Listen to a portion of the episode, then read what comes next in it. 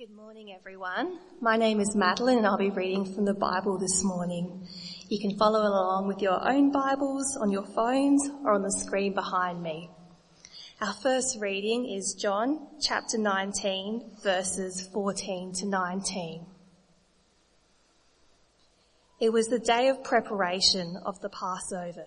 It was about noon. Here is your king, Pilate said to the Jews.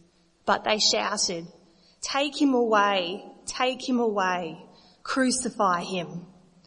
Shall I crucify your king? Pilate asked. We have no king but Caesar, the chief priest answered. Finally, Pilate handed him over to them to be crucified.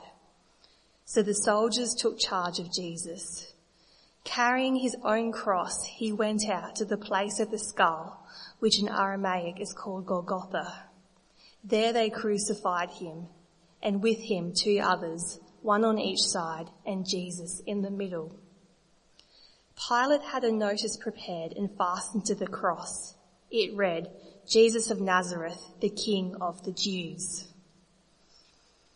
Alright, for our second reading this morning, it's in the Old Testament, Isaiah chapter 53 verses 1 to 12.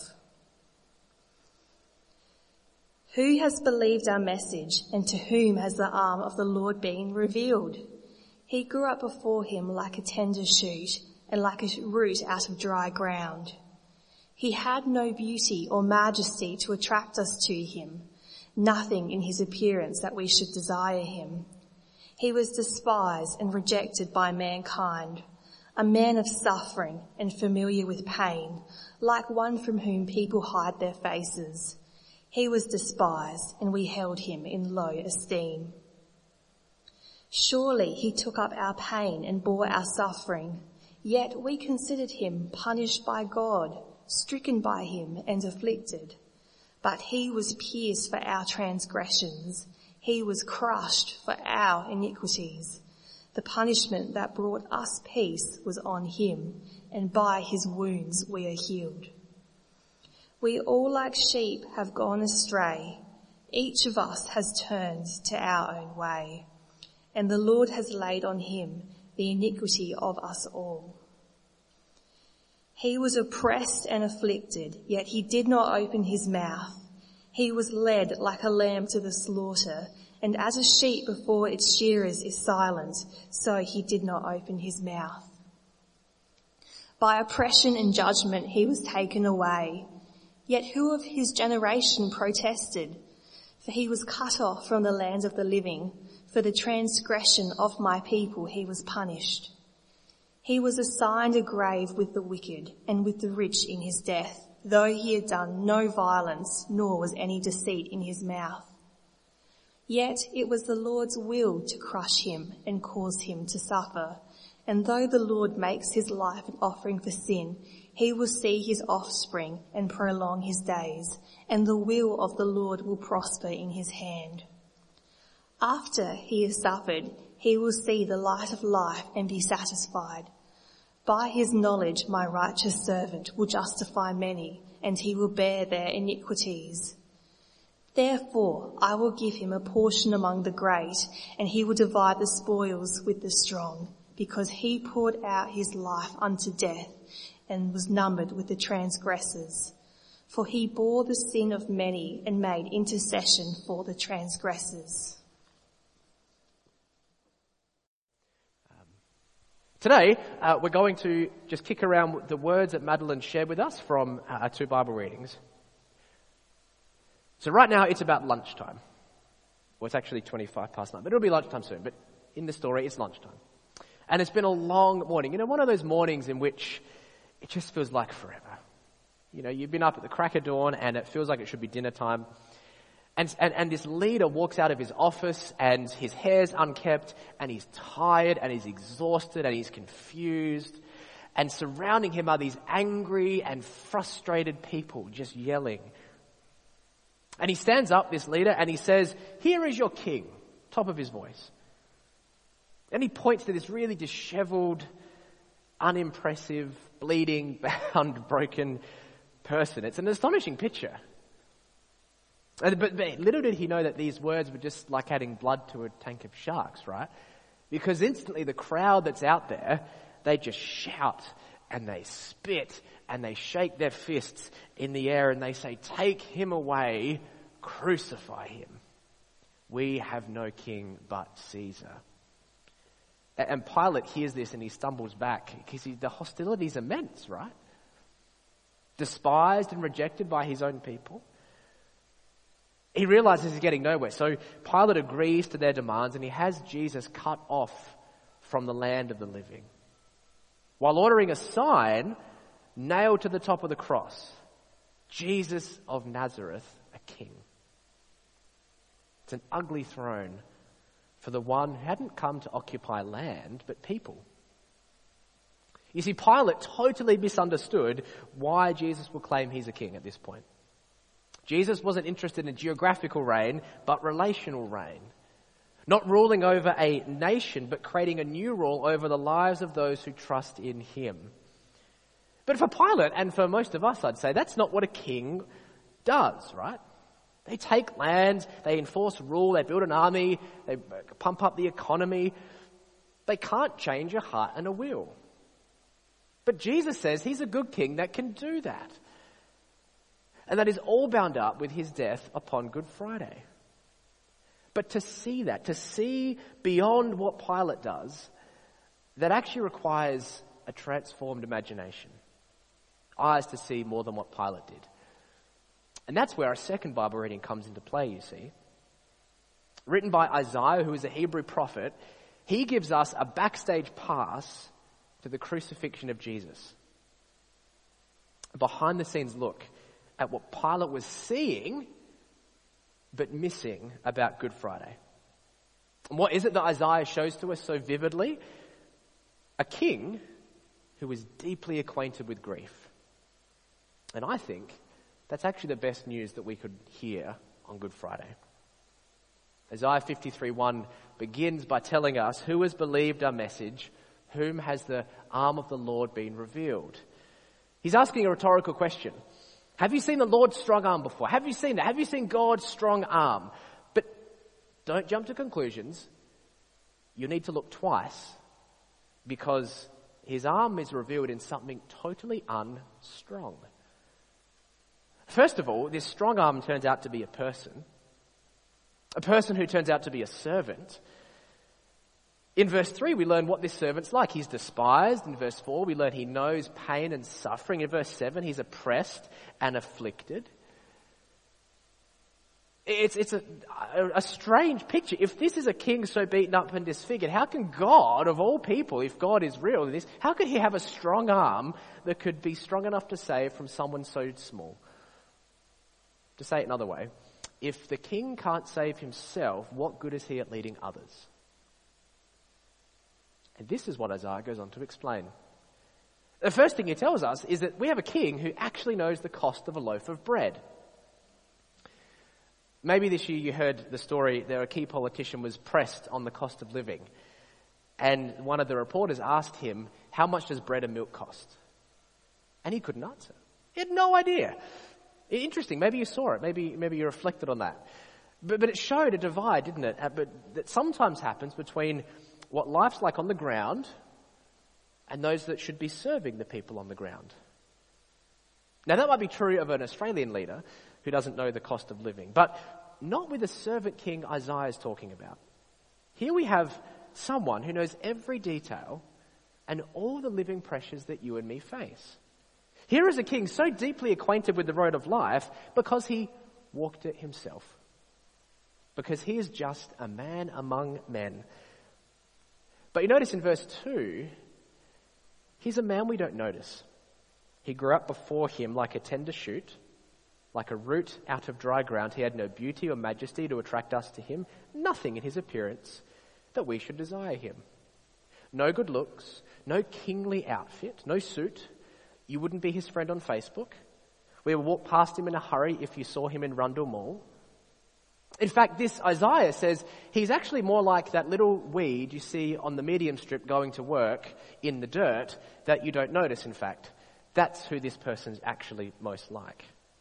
No beauty, no majesty to attract us to him. And that, turns out, is Jesus before Pilate. At best, we pity him. At worst, we reject and ignore him. Which is Isaiah's next point. Look at verse 3. He was despised and rejected by mankind, a man of suffering, familiar with pain. Like one from whom people hide their faces, he was despised and we held him in low esteem. So far, Isaiah's not painting this really good picture of a strong arm to save, is he? But as he, as he goes on, we learn that this rejection and suffering is for a very, very specific purpose. In the next few verses, I'll read it to you. Notice the interplay between the servant and his people that he's supposed to be serving. Listen to what it says. He took our pain and bore our suffering. Yet we considered him punished by God, stricken by him, and afflicted. But he was pierced for our transgressions. He was crushed for our iniquities. The punishment that brought us peace was on him. And by his wounds, we are healed. Not only would we walk past this man in Rundle Mall, but as we walked past, we would say to him, You there, you are like this because your bad business decision got you there. You are like that because what you have done you bit off more than you could chew. You didn't plan well your investments, and now you suffer the consequence of a life that is your own doing, so go away. It looks like that his isolation, this servant, is fair and just punishment for how he acted. But there's a big shift here. It's not his pain Isaiah describes. It's not his evil. It's not his transgressions. This servant is sinless. Sin. That's, that's a one word summary the Bible uses to kind of wrap up all the evil and rebellion and injustice in this life. And he says that this servant suffers for sin. It turns out, in fact, we have a king who tests positive to the sin of his people. I'm sure by now that you have had a PCR test or a rat test of some type. And if you haven't, well done. We've had lots the last few weeks because our families had COVID going through it. But there's a moment. Every time you do a rat and you wait that 15 minutes and you look down and you, you look for the second line, isn't there? And you, you is the light wrong? You know, have I got it? And you,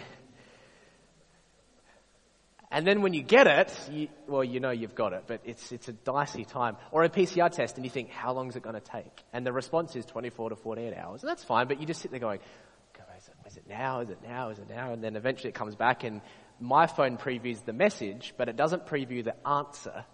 And it gets to the SA Pathology results. Thank you for your PCR test. And the result, it, and you're like, so, anyway.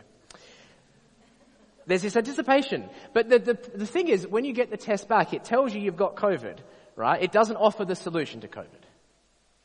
And at this point in the servant's song, we are seeing the results of a rat test come back a rat test the servant took, but it turns out it's actually not his results. Because in the central part of this whole chapter states it clearly, no doubt about it. We like sheep have gone astray. Each one of us has turned our own way and the Lord laid on him the iniquity of us all. It's our sin, but he tests positives for it. And this is where the strong arm of God is revealed. The good shepherd laying down his life for the sheep. Can you see it?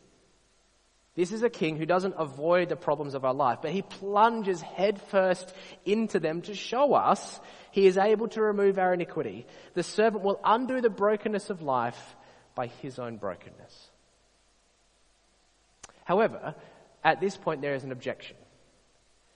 If an innocent person suffers the punishment for a crime they do not commit, that's injustice, isn't it? We have a whole branch of the police set up to basically figure that stuff out if someone is in prison for the wrong crime. You don't want to punish the innocent.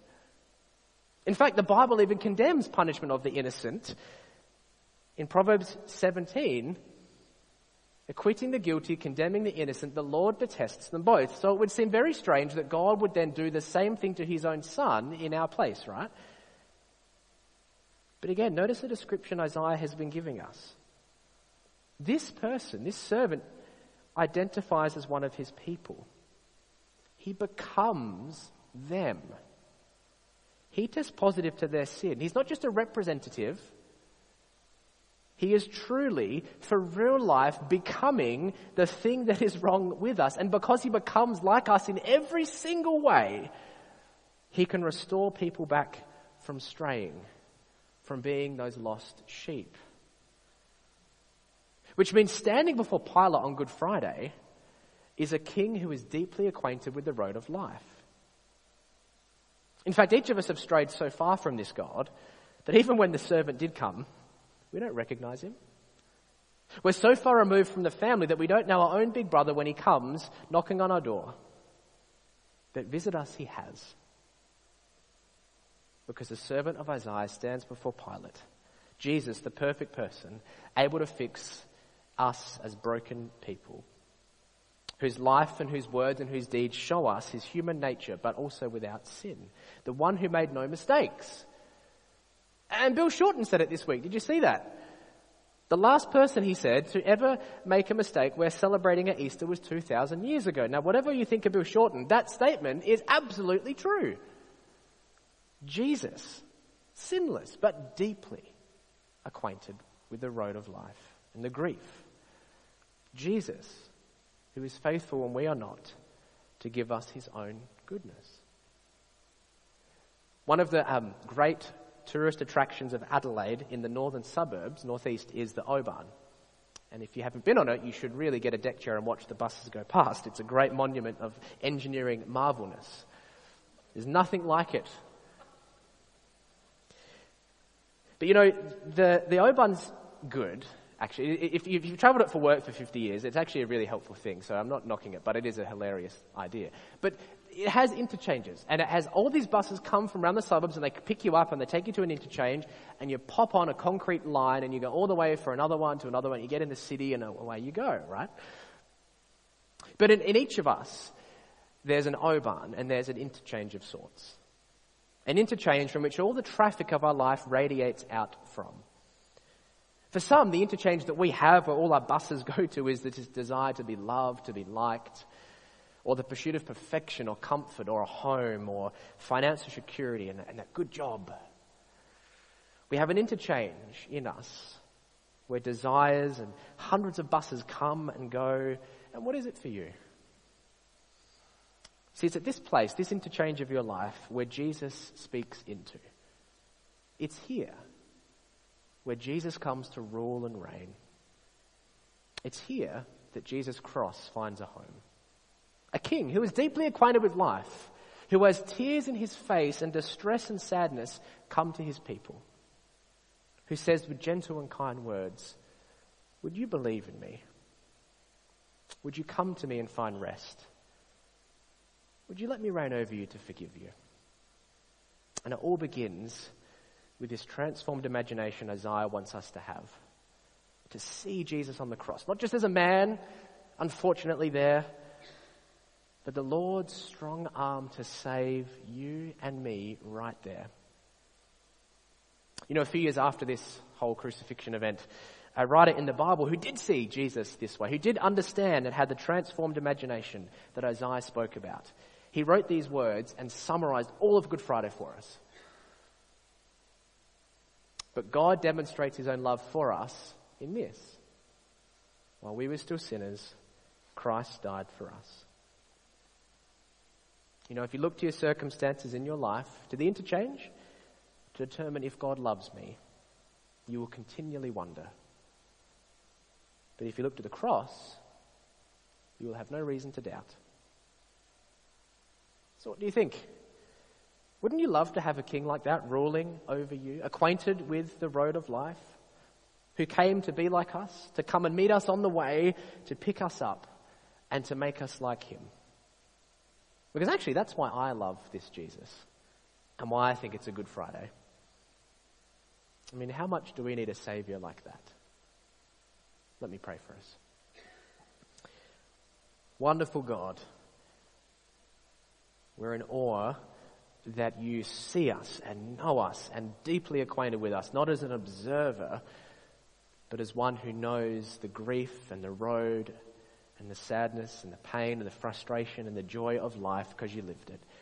But you did so wonderfully sinless and perfect, never making mistakes, to take our mistakes on you as Jesus, the great servant of Isaiah. So, Father, we now celebrate and think and remember and stand in awe at your amazing grace to us. Help us to believe and live and love that story and the Jesus who stands behind it. Thank you that it's Good Friday, Lord. Amen. As we reflect further, we're going to sing a song now called Amazing Grace. So, band, come back up and then stand and sing with us all of God's kindness in Jesus.